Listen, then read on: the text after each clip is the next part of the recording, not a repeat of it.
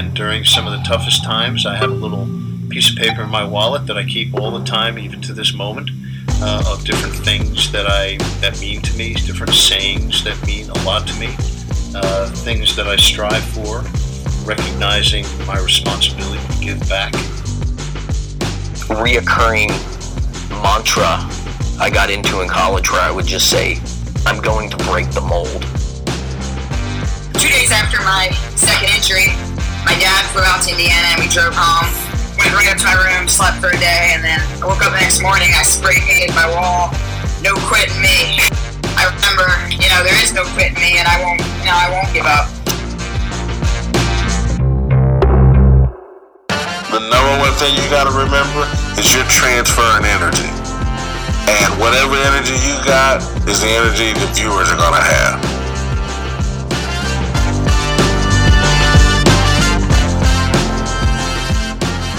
You are listening to Intentional Performers with Brian Levenson, where we talk with experts of craft about their journey and what they have intentionally done to be their best self. As we talk with them, the hope is that we uncover intentional gems that you can use in your life. Now, let's kick it over to Brian to introduce this week's guest.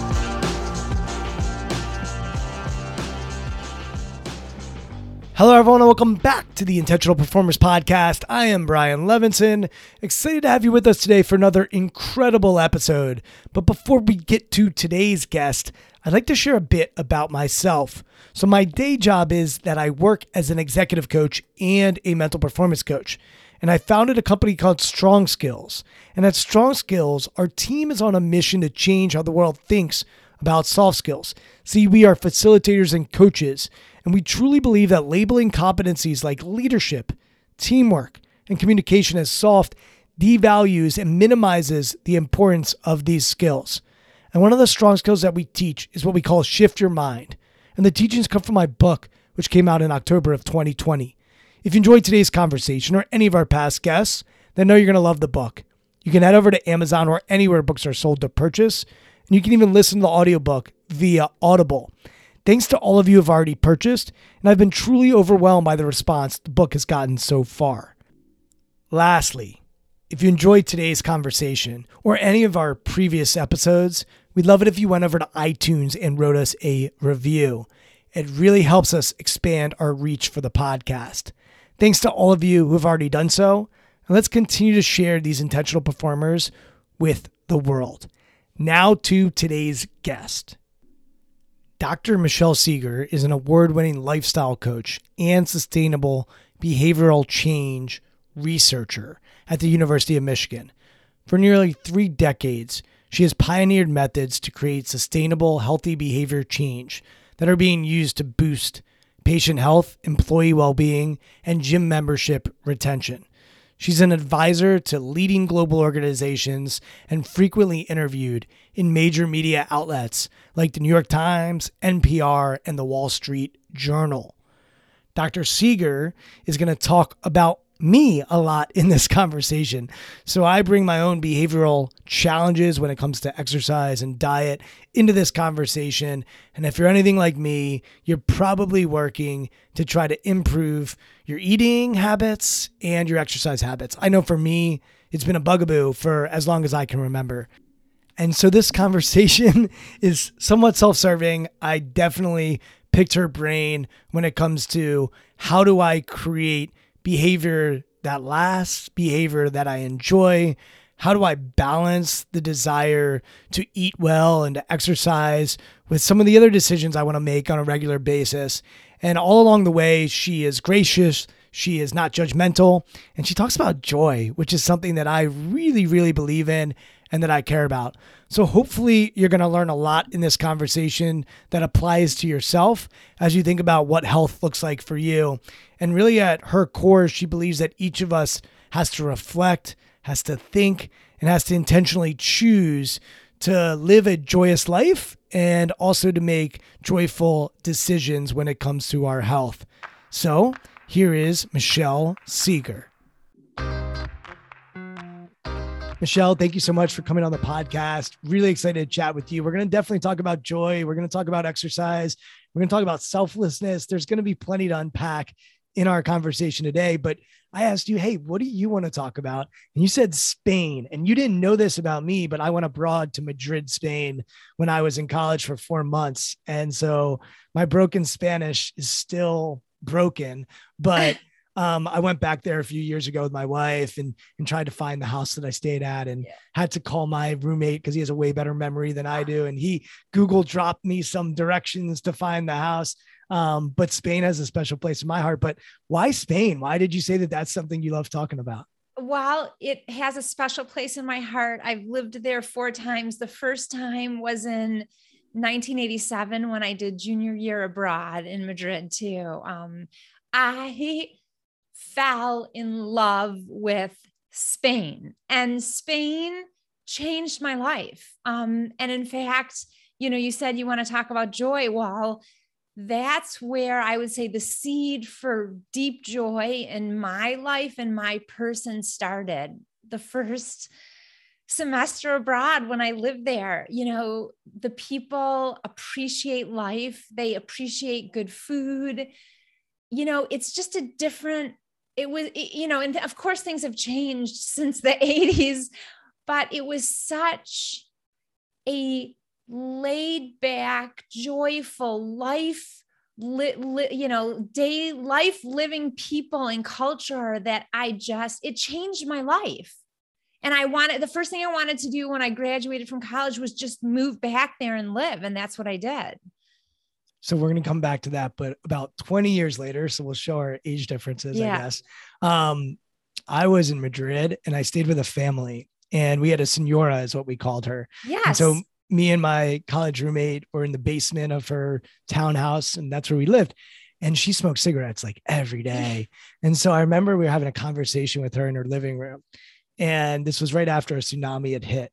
Yeah. Um, and she said, she was explaining in Spanish the word tsunami, which was not translated to me and my my buddy, but she was basically saying like a tsunami could hit. I could get hit by a car. All these things could happen because we were like, why does everyone here smoke? Like yeah. it's bad for you. Yeah. And her way of of explaining that to us was like, I could die tomorrow. I'm going to enjoy my life and I'm going to live for the present. And so as you're talking about that, I think 20 years later, they still have that, that culture. What's some of the downside to thinking like that? Because I mean, I don't smoke cigarettes. Right. I, I think most of us would agree that's probably not ideal for us from a health standpoint. Can you talk about maybe the upside of being highly present and living life to the fullest, but also maybe some downsides of taking that approach. Oh, well, what a great, I love how you brought kind of public health into that, which of course wasn't on my mind at all when I made that comment, but it's relevant. It's relevant to the conversation and how people make choices. I mean, here's the upside when you live in a culture that believes you should live life. And I'm not talking about smoking. So let's just take that piece out right now. You know, you want to eat good food, you want to be with people. You know, when I back then, you know, everything closed for two hours, whether people took the actual siesta nap or not. It was the the notion that we needed to take care of ourselves and we needed to renew ourselves was just deeply embedded in the culture. And but the other thing about eating is back then, you know, people ate really well. And I am a big believer in promoting moderation. Now, not everyone can do moderation, but what happens is when you're in a culture where food is valued and you're allowed to eat it, there isn't a need to rebel and overeat because um, it's part of the culture and how you take care of yourself and how you enjoy life. There's um, and again, once you start talking about um, adding tons of McDonald's and unhealthy foods, and then saying, "Oh, you can't have that," I mean, we know from decades of research, and you know, certainly the health coaching I've been doing, when you tell people they can't eat something, all they want to do is eat it. It's so the that's one of the beauties of being in a culture that says, "Wait a sec," uh, you know, European culture, we value eating good food and we value feeling good, and it's not about scarfing it's about appreciating. And that's a very different mentality. Now, you know, there was a lot of smoking, you know, and for sure that smoking potentially uh, uh, is part of that culture of, you know, I'm going to live in the moment. Um, so, you know, I think there's also a cultural level um, practice that we can also maybe dissemble you know take apart from the whole idea that life is to be lived. You know if people smoke if the people in your culture and your family smoke and your friends smoke you smoke i mean that's there's a part of you know you do your network analysis thing. Um i think i mean the art of living is knowing when how to appreciate living in the moment but also having a respect that your choices are going to have long-term implications too. And you know i've never thought about that before but that, i think that's the art of living. Yeah. I'm going to go deeply personal for me. Yeah. i have never been like obese so to speak. I don't know what the you know science would say around what yeah. is obesity and what is not obesity, but I've never felt obese. But in my adult life, I've always felt like, oh, I'm probably 10 to 15 pounds heavier than I should be. And that's me. And I know weight for some people is not a, a good classification of how healthy they are. But for me, at least, I can know like, hey, those 10 to 15 pounds are are are where I sort of stay in that in that scale. Yes. And I've often thought about autonomy because autonomy is something that I crave in my world. I work for myself, I make my own schedule. I think I was always going to struggle if I went to work for someone else because I saw that out of college. When I did that, I, I sort of bumped up against some bureaucracy and I had some challenges there. So anytime I've gotten coached when it comes to my eating habits, I find that I've created this relationship with autonomy as it relates to my eating. And so I say to myself, no, I want to be able to eat whatever the hell I want. But then a couple hours later, I'm like, oh, I wish I hadn't eaten that. And my wife can back me up on this. It happens way too much for me. And so I've tried to change what is autonomy as it relates to my my eating habits because the truth is I saw a nutritionist and when we started breaking down I love vegetables and I actually during the week will often eat vegan and love consuming like healthy vegetables but for some reason as a child or not even as a child into adulthood and especially as a man it was like no you're not a man unless you eat meat and you eat potatoes and you eat all of it and i've worked and i continue to be a work in progress on this to change the narrative and the story in my head because i actually enjoy eating healthy food a lot yes. but but for whatever reason there was a story in my head that what is healthier what being a man is is involving eating unhealthy food and so i, I want to get your thoughts on that. Absolutely wow i love that you brought the cultural norms and messages in because all of my work addresses um, changes in behavior from a cultural context because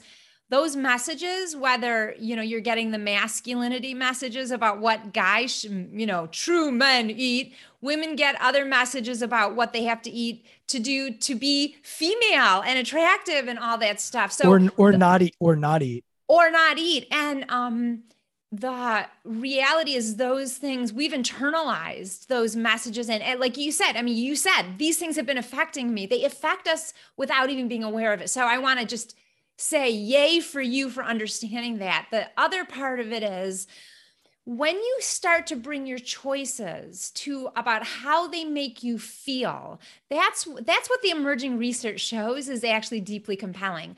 That when we notice how our choices make us feel in the moment um, and how it ties to um, not just how we feel kind of physically and psychologically from our choices whether it's boy, I hated the way that exercise that exercise made me feel. I'm going to avoid that at all costs or darn it, don't tell me I can't eat the cookie and then you eat the whole box because you're in this rebellion state. Um, the other part is how does it influence is it aligning with who you are as a person and what you care about? The the two most compelling emerging scientific bodies on how do we create sustainable changes has to do with making our healthy choices align with helping people learn to make their choices align with feeling their best and um, being who they are. I'm a person like you're a person who likes vegetables. Like it's not about not being a man, right? So, what you're talking about now, I want to just say something else that in the joy choice in my new book, I have a story where a client talks about having this you know, wa- wanting to change his relationship with food. And at some point, um, the decision was made that uh, he could eat whatever he wanted as long as he touched in with his body. He checked in and Mhm. said,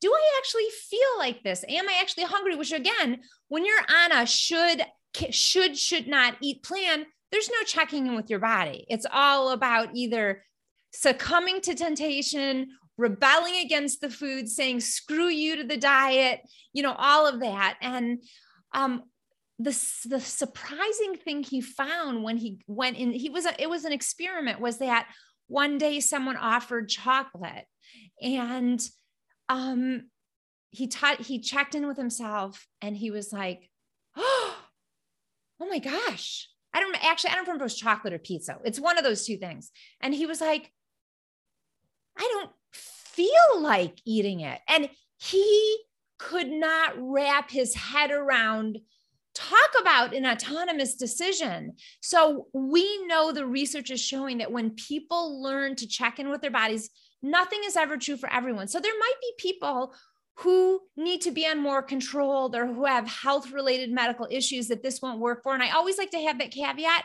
But if we're talking about the majority of the population as opposed to outliers who might have more addiction related issues or medical issues, I think the more we help people learn to notice how they feel from their food choices and get when they can escape those rebellion like shoulds that are embedded in their belief system, more people will find a more natural way, but they'll also stop, they'll start eating things that are better for them.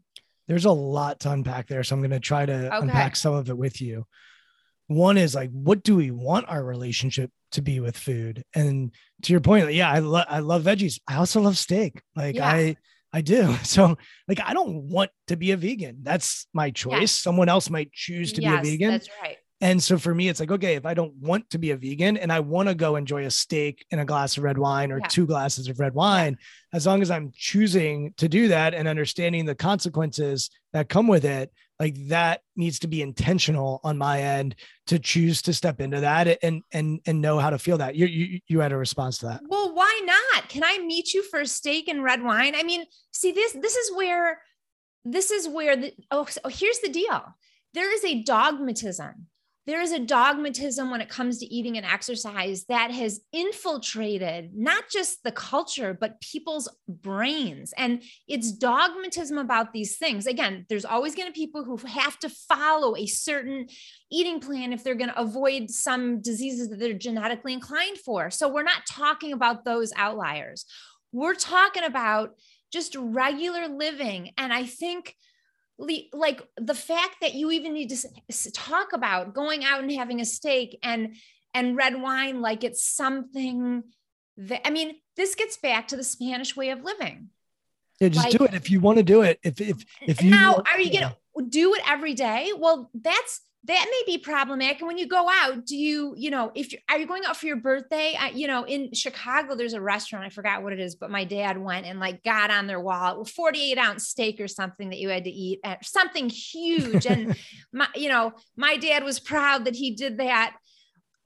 Once a year once every five years once a lifetime we we but yeah we think going out and having a steak. And so think about this. If you're like yeah it's a special occasion. I'm going to go out or it's like a date night and i'm going to have a steak and a glass of wine and and vegetables. Like maybe you don't need to get the giant steak but if you're doing it every once in a while it's not a big deal. But we've been trained we've been brainwashed to think that it's a big deal. Yeah. And it's interesting because I love the word joy, and we're going to talk more about joy, but you can't hack your way through life. If we've learned anything over the last two and a half years, it's like you can prepare all you want, and you're probably going to get COVID and you're going to have to deal with the consequences of getting that. And, you know, if you have people that have gotten cancer in your life or had other bad things happen.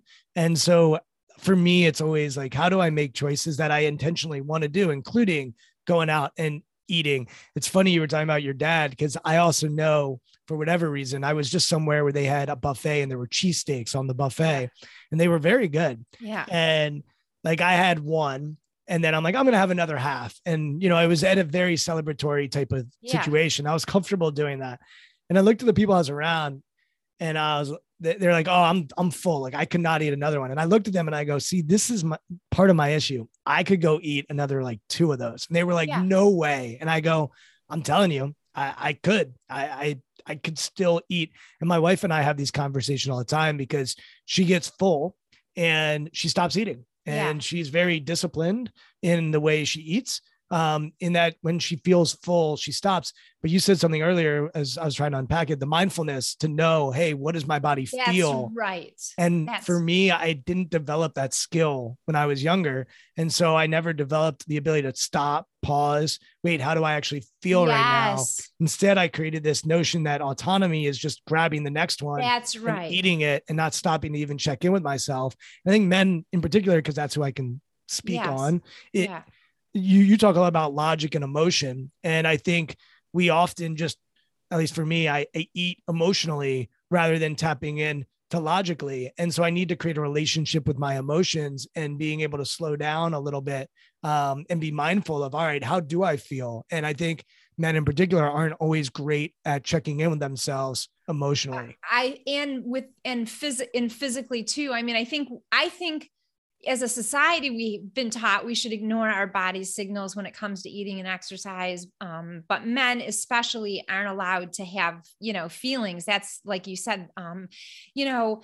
Um, do you know Judson Brewer's work on eating? I mean, his stuff with craving is all about helping people develop mindfulness. And of course, that's what I was doing with my client too. Um, but it's it's ironic because Judson Brewer's early work was related to addiction and you know he brought a mindfulness model for example into his smoking cessation research. And he found and this is very counterintuitive that when you help people feel their cravings that they actually are more successful quitting long term. And his new work with newer work with eating shows that when you help people feel their eating cravings I think the I think in a study he found there a reduction of 40% in craving related related eating um, or cravings for eating. I don't know what the exact outcome was. So it's where it's at. I mean, it, you know, we can people can hear the word mindfulness and think,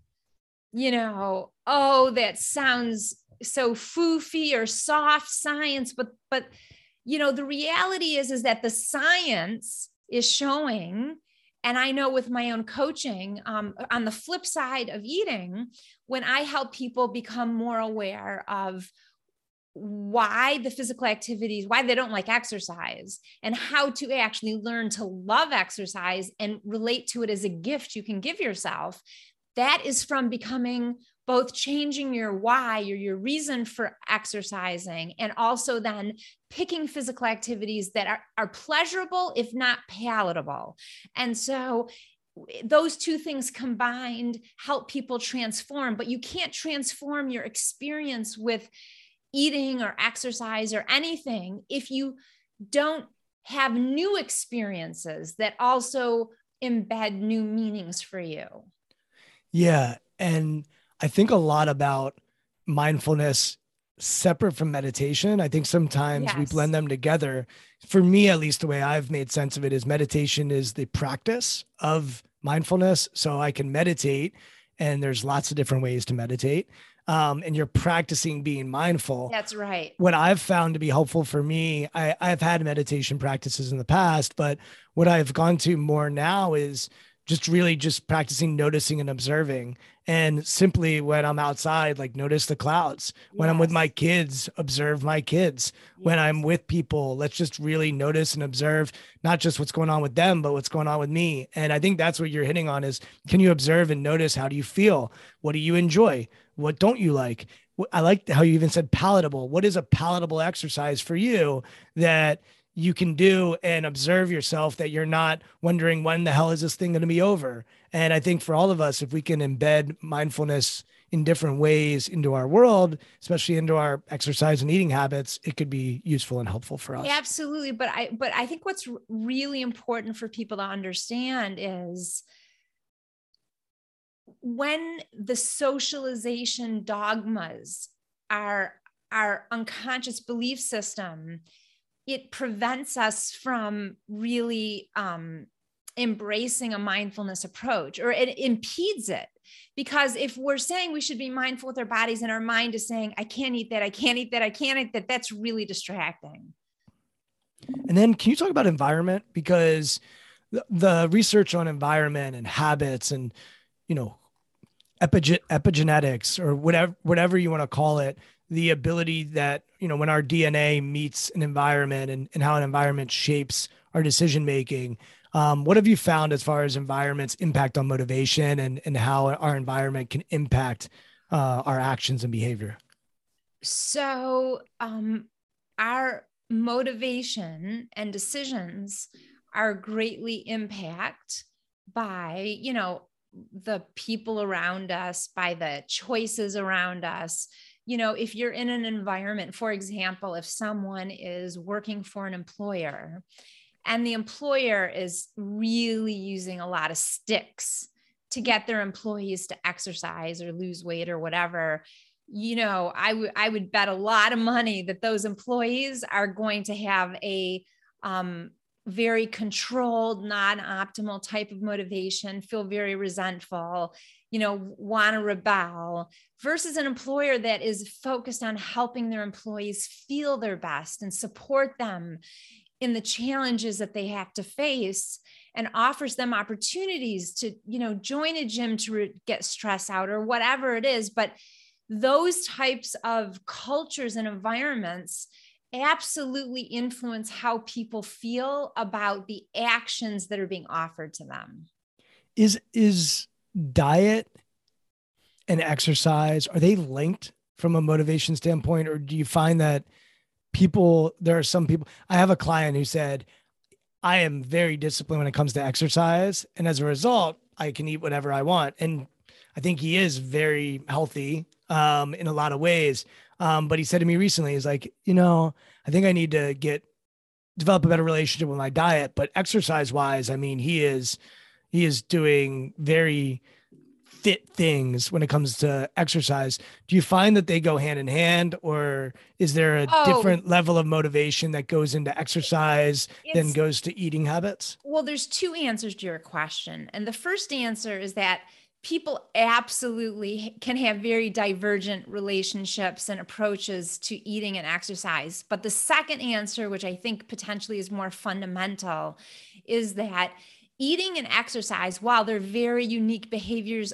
and completely different from each other on their own, they are inextricably wrapped together as the quote unquote formula for losing weight. And because losing weight in our culture is wrapped up in, in shame and weightism and discrimination and really in, in, in years and decades of failures and self-sabotage, it it like is like I want to call it a, a, a, magical cloak around it, but it's like an evil cloak around eating and exercise that poisons it for people. And that's part of the problem. Um, when you can, when eating and exercise aim for weight loss, um, unless people are very clear about why they're trying to lose weight and it's it's about something they that is deeply personally meaningful to them um, deeply compelling to their identity and what they care about on their day, how they live their lives,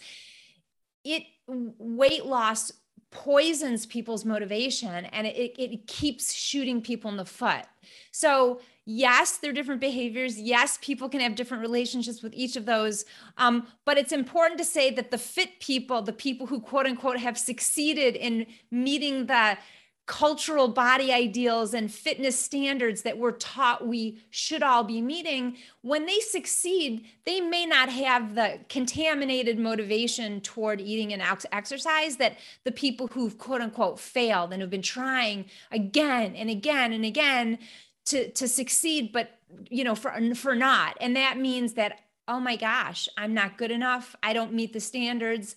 I'm not athletic enough I'm a pig, whatever people say to themselves. And this completely gets in the way of people taking care of themselves in ways that they could because like like you said you actually like vegetables but you were shunning them because they had a meaning for you you know it's very and if and and, it, and it's naive to believe that that the population can learn to exercise more and eat in healthier ways if we don't address the cloak, the negative cloak related to weight loss that's been wrapped around healthy eating and exercise. It's interesting as I hear you talk, I'm even thinking about what I said earlier. I'm like, yeah, I think I've always been like 10 to 15 pounds, you know, heavier than than I should be. And there's a lot of shoulds in, in this right. conversation. For you, when you think of health for yourself, yes. what comes to mind? So well, gosh, so many things. Um, first of all, the most important thing for me to feel my best is sleep, getting enough sleep, not five hours of sleep, but like nine hours of sleep. Like, you know, that's that's what I need personally. Now, my husband, I have this thing called the self-care hierarchy. Um, and I can email it to you if you want, where we have these different Hi, uh, we have a hierarchy of self-care and then we have this thing that is our, each of ours our foundational self-care behavior. And for me it's sleep. For my husband it's exercise. He will get full he will skimp on his sleep so he can exercise because that he feels terrible every day. If he doesn't exercise i feel terrible if i don't get enough sleep. So sleep for me is paramount um, can you stop there for a second because I'm in the same boat. My wife needs to exercise. I need to sleep. This morning, I was like waking up really groggy and I was like, I'm, you know what? I'm not going to exercise. I'm going to get more sleep and sort of made that decision yes. either consciously subconsciously. I don't yes. know what happened. But when you're talking about a hierarchy, does it typically start with like sleep and exercise or what are the other components of it? it no, I, well, I think sleep and exercise are common ones. You know, for some people it could be eating in a certain way. Like if people don't if people eat certain foods and if you know whether they have um, gluten I- issues. I mean, people have different needs. You know, when meditation, I, have had clients say I need to meditate in the morning or journal that, or pray. I've heard that from people too. So people do have different hierarchies. Um, you know, I, I, and and that's important. It's self awareness or mindfulness, whichever we want to, whatever term we want to use, is just key for taking good care of ourselves, um, especially in sustainable ways. I mean, I don't know if you know this about me, but you know, I've been studying how to create sustainable behavior change for almost 30 years. And that is the only thing I care about. So um, people need awareness. So getting back to your original question, um, I daily movement is is an important thing for me. You know, I have this ideal walk that's about 60 minutes. But during the last three months of the book launch, where I've had lots of interviews and I've been traveling a lot, speaking a lot, my, I'm in this acute phase. Now, this is where a lot of people get tr- tripped up because I haven't been able to take my 60 minute walk on, on many days. And instead, I, I do what's called the joy choice, which we can talk about later. It's the perfect and perfect option. So if I can't take my planned walk or my ideal walk, what can I do that lets me do something instead of nothing? And, and, um, you know, take a walk with my family after dinner. So, so what if on any given day I don't get to take my walk? Well, so what if on any given week I'm in this acute phase and I'm I'm aware that this is acute. Now, if I chose to live this way, if I chose you know, to do media interviews all day long, all the time, you know, that is a lifestyle choice that I wouldn't make because it would make me miserable. You know what I mean? Not that there's, don't take that personally, mind you. It's just, it's a matter of the energy output and, you know, the time it takes away from the, the gestalt of self-care, if you will, you know? No, I'm the same way. I think like I don't interview people all day. I, yeah, I put one of these out a week. I coach, I write, I have yes. a newsletter. I wrote a book. Um, and it's interesting for me. I, I find joy in doing a lot of different things, yes. but I know other people that love to just say, Hey, give me that one thing that I can focus on. And they get overwhelmed or overloaded by the multitude of things. Back to the hierarchy real yes. quick. I want to be thoughtful with my words here because I do think we often think that people that sleep in are lazy and That's, we've yes. we've been told that when it's kind of absurd. It is absurd. Um, but but that's like a thing that's been thrown on us and i remember talking to my older brother about this he's he's a marathon runner he's highly active And I said to him, I think I need to just work, you know, work out in the morning, wake up earlier. And he looked at me, he's like, Brian, ever since you were a kid, like mom and dad had to drag you out of bed. Like you were Yeah. never an early riser. So to ask you to then do something you don't typically enjoy doing in the morning doesn't make any sense to me. Whereas he is up and he's ready to That's roll and then he'll go for a run.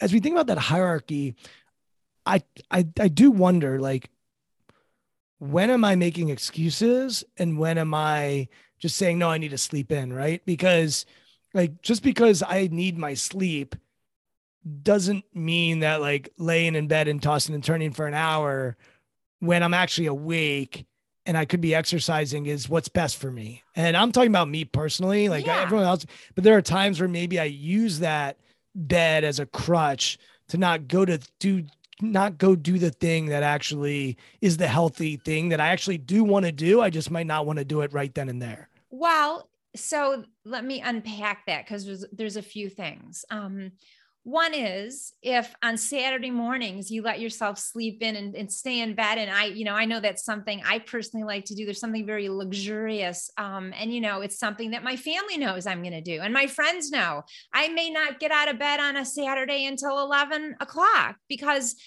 there's something there's there's a self-care in being able to do that and not having to get up and help my son get ready for school or taking him to school or you know get something done um you know you you said how do you know if i'm you know respecting my need for sleep or or creating what? an excuse. Or did creating an excuse- Yeah. So that the, the notion of excuse fits into what I'm calling the old story of behavior change, which is where we're supposed to be doing something in certain ways. And even the need for the word excuse shows that there's some should under behind that. And so the question is, it goes back to what you were talking about at the very beginning.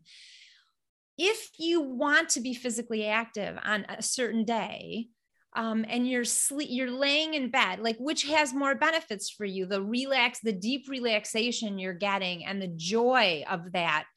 But are you going to be active later in the day? And you know, will you do that instead of maybe an extra hour of work? So it's always about trade offs. You see, the new story of behavior change um, that I'm talking about is we want to be thinking in terms of what what are the trade offs we need to make eating and exercise and sleep absolutely and but eating and exercise because they're in this dogmatic whole other um, stratosphere in our lives um, we don't think we are we come at it so dogmatically but let's think about other areas of our lives. When our when we have a, a meetup with a friend that we planned two months ago we had a plan two hour drink downtown whatever.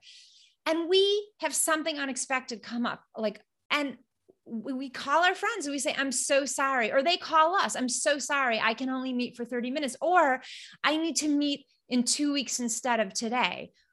We don't dump them. They don't dump us. In these other areas of our lives we've learned about the need for trade-offs and being flexible. But when it comes to our eating exercise and even sleep we don't think about it in terms of trade-offs. So i guess what i would say to you is the idea that it's an excuse as opposed to i would say to you well what do you what do you care about? What do you value? What do you want to do this saturday? And is it different is, is this what you want to do on most saturdays? Do you want to exercise on most saturdays? Or is it a day off or can you make physical activity a family activity so it's really expanding the whole conversation One of the things that I found helpful in my life is because I wouldn't say that discipline is a superpower for me when it comes to diet and exercise. yeah But people that know me would say, Brian, you put out a podcast every week, you put out a newsletter every week, you wrote a book.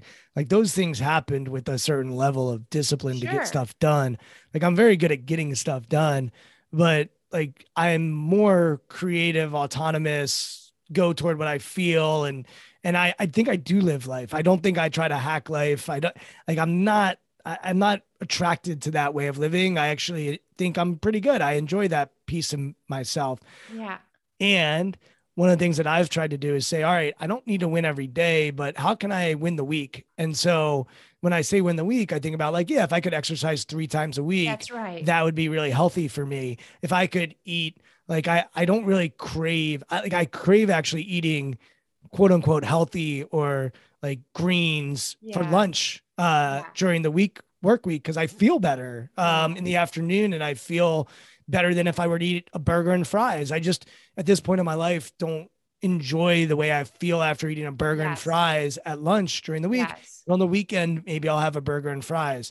Um so like to me i've i've tried to change it instead of thinking about it from a daily standpoint thinking about it from a weekly standpoint to give myself more grace and more space to do the things that i want to do to be healthy including eating that steak and that glass of wine as part of my week because i'm doing that with friends and i'm enjoying my life. And so i think about winning the week instead of a day That's right. And the word grace, you you know, you are living the new story of behavior change. That is what the joy choice is about. That's what I'm advocating people start thinking about giving ourselves more i mean we give our ourselves grace in all these other areas and that doesn't mean we're not disciplined like you professionally i mean when it comes to professional issues there is a need to have discipline and to get things done. Otherwise you'll you won't be viewed in the same way. Otherwise you may not have advertised. I mean there's all kinds of i won't have as much fulfillment. You like won't I, I have as much- fulfillment from doing that stuff. So, you know, jobs are in a different category than something that we have absolute um, free choice over. But the grace piece is important. And I think that's one of the things that we've learned during COVID is that we need to give ourselves grace, that we can't, that many of us don't have these perfect plans that can be fulfilled all the time. Um, I and and for those of us who aren't what I call habiters, and my husband is a habiter, and they're someone who's just very disciplined, um, does what they say they're going to do, so organized in all areas of their life, not just in one. Um, we need a different model. I'm an unhabiter. I I I won't be successful if you tell me I have to follow this to a T and I have to do that in that way you know, again, like so many things in life, whether it's our careers, whether it's sex, whether it's parenting, we have to figure out what we want to do and what we like. And so, exercise and and following a, a healthy eating or intentional eating plan is no different. I am your target audience because uh I'm I have habits, but I I don't know if this is the right word, but I'm not a slave to them. Like I don't need to always do them. If I miss something, it's okay. I don't I don't live my life that way. I live it with more freedom, I think. Whereas my wife, I think, is very much a habiter, to use your Uh-huh. word. Um, and so I, I think it's an interesting thing for us all to think about is what are the systems that do work for us? And why is it that i'm able to do that in my professional life? And how can i apply some of those things that work for me there and bring it to exercise and diet? Which is by the way i have a trainer. He sees me twice a week. Uh, when it's nice out we are outside and we are doing exercise and i feel fresh air and energy from doing that. He i worked with a different trainer previously and it didn't work. I worked with him for a year and I just stuck with it, stuck with it. He never was excited to see me. I was never excited to see him. I switched over to this guy, Brian. He's got a great name, but besides that, like the energy works and I, I'm excited to see him. Uh, actually, it's interesting because today is when I usually see him and I didn't see him today and I slept in. And so there is a, there is a balance there for me of like making sure that I'm doing these things because I'm committed to doing them and I want to do them. I'm choosing to do them. Yeah. And the same thing with diet, like changing the narrative, changing the story, and then having to me, you can invest money, you can invest time, you can invest energy. For me, I'm choosing to invest some money into these things because I know that they're part of my health and they're valuable and they're important to me. And if I don't invest the money, it becomes a harder thing for me to do. And I get less excited and I, I don't want to spend energy thinking about how I'm going to exercise or spend energy. I just want to show up and have someone support me. that is so the the non-said narrative there the implication of what you're saying is is that a we're going back to you have to know yourself and what's going to work for you and b we all we can't follow someone else's formula we have to know what our own formula is and here's where the state of the world is most people don't have a secure knowledge of what their formula is for healthy eating and exercise because we've been poisoned with the dogma. And so the challenge, and it's actually, it can be joyful. The challenge is to say, okay, has this dogmatic approach worked? And most people say not only hasn't worked, it hasn't worked for decades. And if it hasn't worked, why would we keep doing something again and again? How about are you, you know, are you interested in trying something new that actually research shows is going to be more likely to lead more people to successfully sustain their eating and exercise goals. Um, the we haven't gotten here, um, but in this the some again this is less about the motivation and more about the way or the self-regulation component. But um, research on both eating and exercise suggests that when we come to something celebratory or we have something unexpected or we give ourselves grace and change what we're going to do or bring flexible restraint to a celebratory meal people who do that actually that better predicts behavior than trying to stick to the plan mm. it, so that's counterintuitive. People think if you aim to stick for the plan, to stick to the plan, then you're going to be more likely to stick to it. But guess what? That is not what the research shows. It's it's interesting. I had a mentor used to tell me, "Do you have the story, or does the story have you?" And I That's think right. That applies. Do you have food, or, or does the food have you? That's right. And do you have anxiety, or does the anxiety have you? Do you have fear, or does the fear have you? Do you have sadness, or does sadness have you? you can keep going down and plug and play a lot of different words and emotions and behavior into that. And at the end of the day, like if we have it, then we're doing it with more intention and with more thought. And I love what you're saying because I think the science and research is one thing, but we also need to think of ourselves as an N of one. And if we think right. of ourselves as an N of one, and at least you know, if you've got 30 years or 40 years or 50 years of experience on this earth and yes. 60 years of experience, go back and spend some time and think about what works for you, what doesn't work for you. Absolutely. Um, and what are healthy behavioral decisions that you make beyond diet and exercise that you notice about yourself. I have one client who is probably going to listen to this yeah. and um, like praise in the morning, journals, exercises but the food decisions are the one thing that that gets in in the way so we're yeah. talking about all right well what allows you to make great decisions over here and what gets in the way of you making decisions when it comes to yeah. food and one of the big parts is environment like what is he surrounding himself with yes. in his house and yes. and what's the story that he's telling himself about what lunch needs to be or dinner needs to yes. be and, and sort of changing the narrative, but also changing the environment. And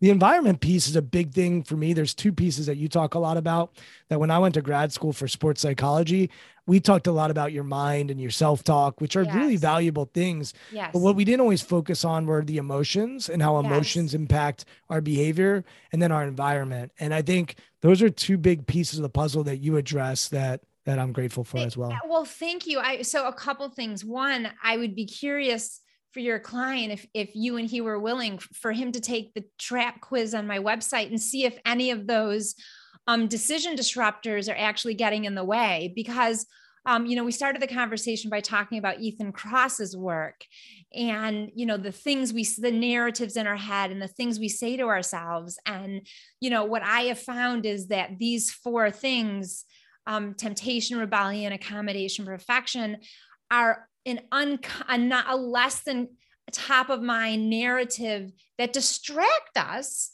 from the decision. Because instead of saying what do i feel like right now? we're like i shouldn't i shouldn't i shouldn't or i can only i can't have i can't it's got to look like this. It's the perfection. So um, i would say that the other thing i want to say is look people think that someone like me or someone like you who's promoting healthy lifestyles or anyone really who's a nutritionist or exercise physiology, people assume that we don't have struggles, you know, or that if we decided to keep, I, I mean, I don't keep potato chips in the house because I would never stop eating them. So that's something I know about myself. Now, when I go to a party and there's potato chips, I have them. But again, it's about understanding. It gets back to the art of of of living and knowing what we need to do to kind of have this, I don't know what I'm going to make up a percent like what do we want to do what we need to do 75 or 80% of the time to live our best lives to feel our best to be healthy and then the 20% that's special occasion you know it's interesting for me and we're going to get to the trap because i'm going to go over my scores okay. from taking your quiz okay. we're going to talk about joy too but okay. i want to be honest about it like i this is a challenge for me uh, like i I I don't anyone that knows me would agree. This isn't like a secret. I'm not yes. spilling any yeah. you know beans here like I, I these are these are big challenges when i've worked with coaches in the past i usually bring it up because um, what's interesting for me is i actually do a pretty i'm going to say a pretty good job of exercising and dieting and when i say good like for me i'm i'm very satisfied with how i eat and how i exercise during the week five out of seven days. But the weekends i think because i'm maybe more rebellious uh, i've got this side of me is like okay now i'm gonna eat this and i'm gonna not exercise. And um, i take off those two days. And what i found is it's actually not a good formula for me. If we're going back to like being an n of one i think there are some people that can you know have their cheat days on the weekends and right. and let go for me like my health and what it does to me on the weekends like I, I'm not sure that it works. So well, I need to I need to figure that out. And well, I don't know. Yeah. Well, it's interesting. You're calling them cheat days. And I know yeah. that that right. But let me tell you how I, what so you know, I have a really, you know, again, I even hate to use the word healthy because it's just part of who I am. I, you know, I don't know if you've ever heard of Zingerman's. Have you heard oh, of yeah, Zingerman's? Yeah, All right. So you know, they have this awesome eight grain bread. They have this awesome raisin pecan bread. For people that um, aren't aware, it's in Ann Arbor, legendary institutional deli. And you can order their you can order online. online. Yeah, people it's, sent it to us as home. Like we got married, people sent us gift certificates, yeah. all kinds of stuff.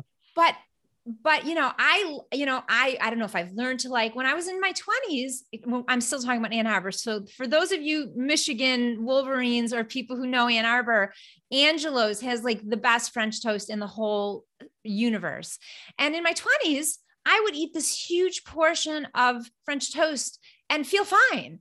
I would never do that now because for some reason that type of food makes me feel bad. Right now, it doesn't mean that if I go to Angelo's that I won't have a piece or two, but I won't. Getting back to so if I have something during the week, like I have bread slathered with peanut butter and I love it. It's not something that I'm doing because I'm should. But then on Saturdays, you know what I do? I have a sacred breakfast. And you know what my sacred breakfast is?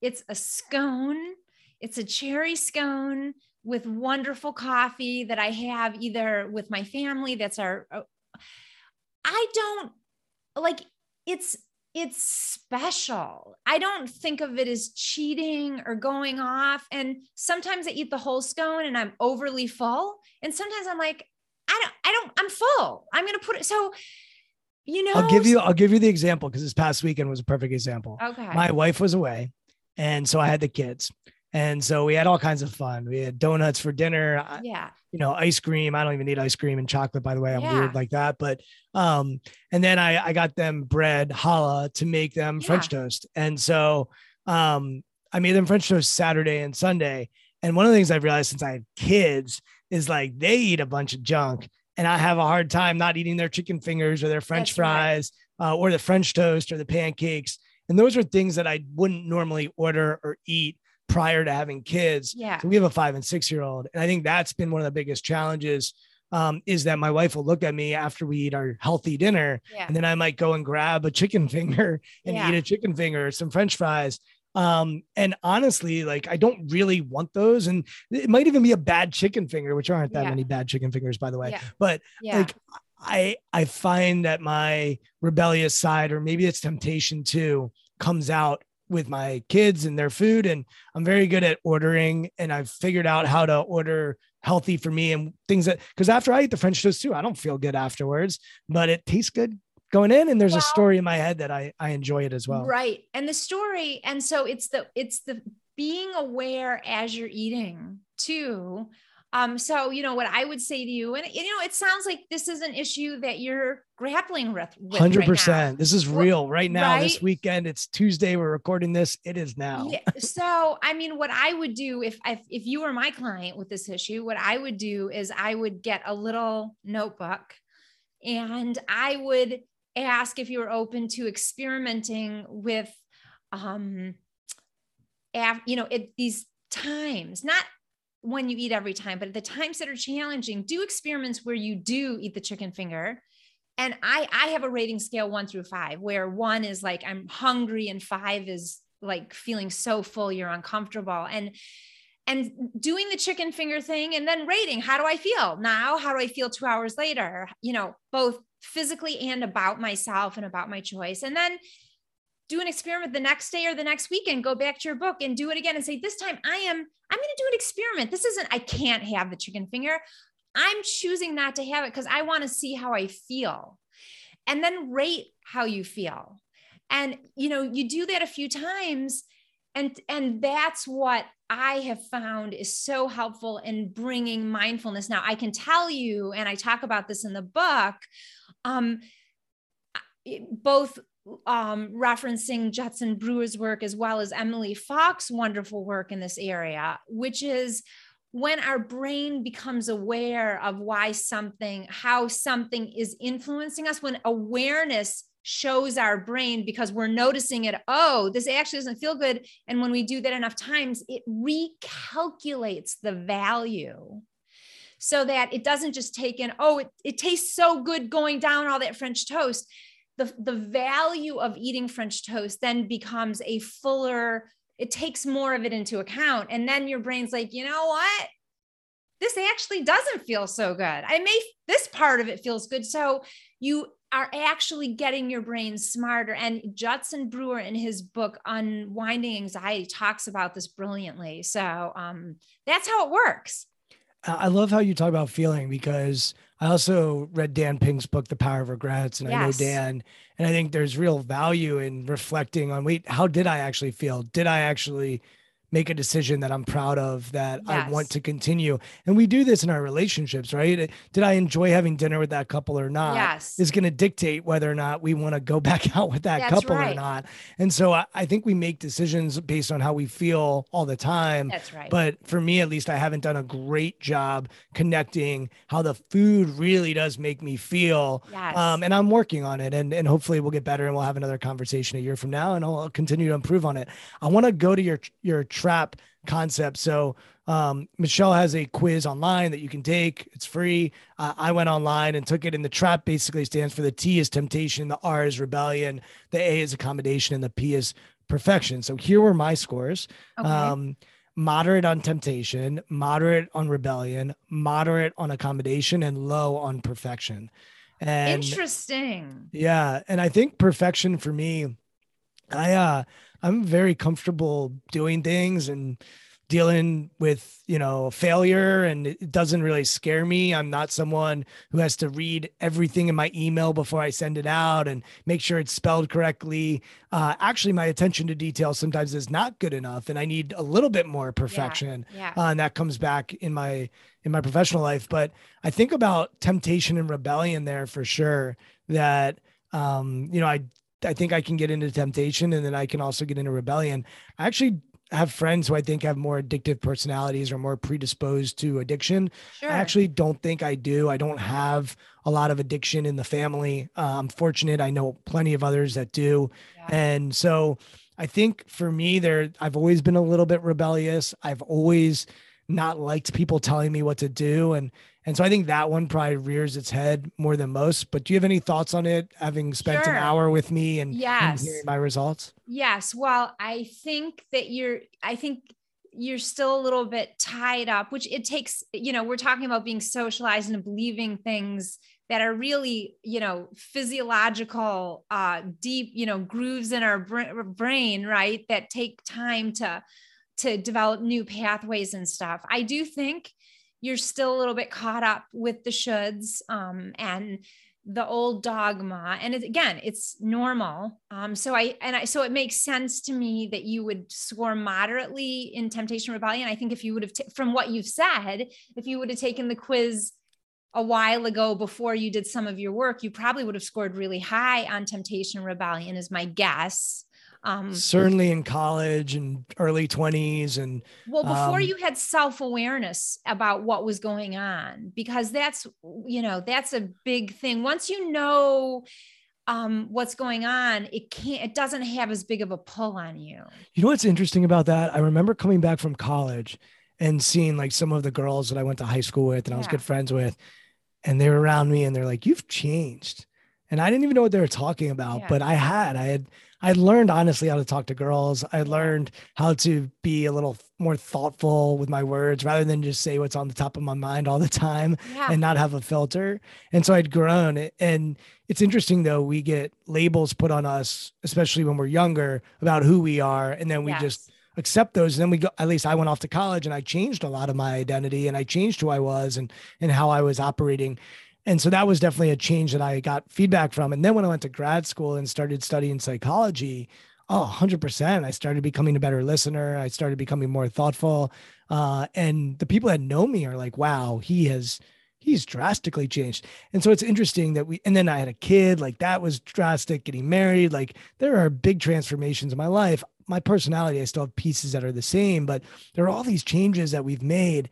And yet, when it comes to like eating, I'm going to just focus on eating. There are parts that I still buy into that are the same as 20 year old Brian.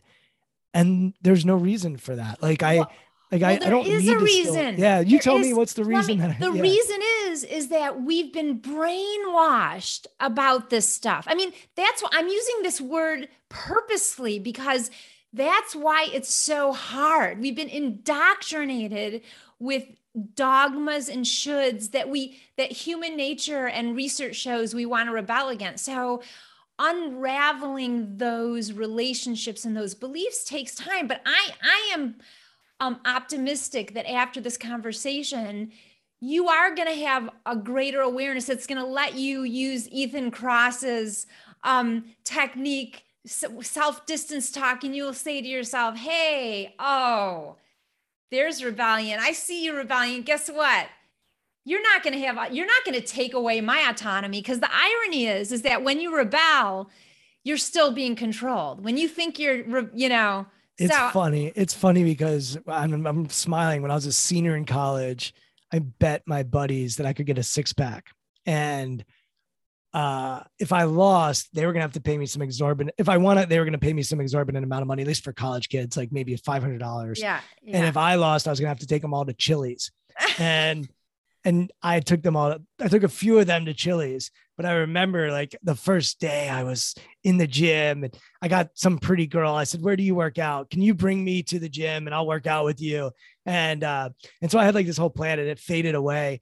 And to your point, like I think I've bought into some of those stories about myself throughout the years my relationship with exercise and my relationship with diet. And even my friends that have known me for a while they think of me as the person that eats some unhealthy food. Yeah. i even think about my fantasy football team is called the loaded potato skins. And like as i'm even thinking about this out loud like i've created a narrative about eating and what my relationship is with eating and a lot of that is not healthy. And i've changed a lot of it over the years. I, i'm not the same as i was back then. And with exercise i've changed a lot of it compared to what i was back then but that's hard work. And i need to continue changing the narrative of, to what i want and what yes. i want my relationship to be which is by the way when there are loaded potato skins which i haven't had in i don't know how long for the super bowl i want to have loaded yes, potato that's skins right. that's um, right but for every other day i actually don't even crave having them anymore i used to get cheese fries from outback steakhouse they're the world's greatest cheese fries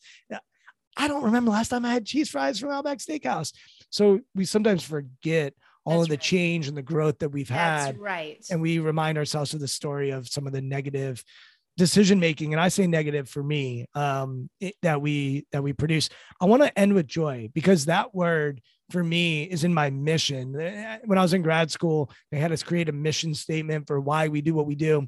And enjoying success has always been a piece for me and and in turn my clients. I want them to enjoy success. And i think success without joy isn't true success for me. So the word joy why is that at the core of your work and at the core of the book that you put out? Well because people have not been successful. This book is really, the joy choice is really for people who have tried again and again and again to adopt intentional um, eating patterns and um, physically active lives and not been successful and felt like failures. And it's called the joy choice because it is it refers to what tends to get people to quote unquote fail. People always start with great intentions with a you know in a bubble of motivation. But as soon as that bubble bumps up against some part of our daily reality it bursts and then people stop. So people haven't been taught that the mo- the moment things go awry which we tend to go oh no i can't do my plan. Oh no i have to eat this instead of that. Instead of it being that and then a failure which gets people to stop it's actually an opportunity to choose. It's the joy choice, the perfect imperfect option that lets us do something instead of nothing. And guess what?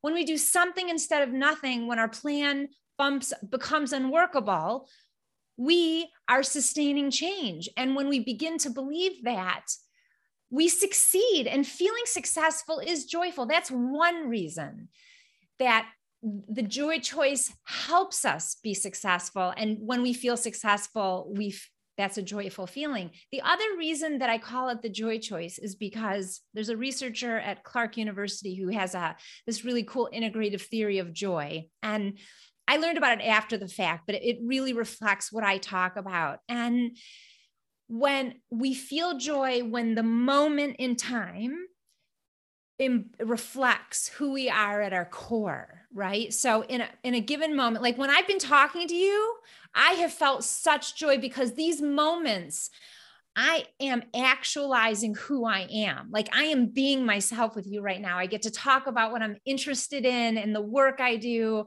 And, you know, that is who Michelle Segar is. So I'm feeling very joyful right now.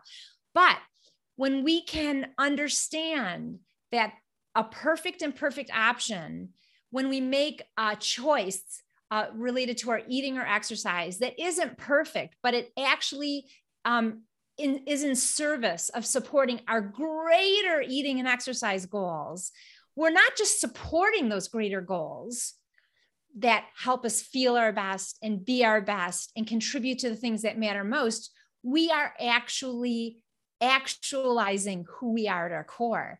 So when we can shift what that imperfect choice means away from a failure or something that's not worth doing to actually something that keeps us sustaining and keeps us in, keeping us in sync with ourselves and the people and projects we care most about holy cow that is joy.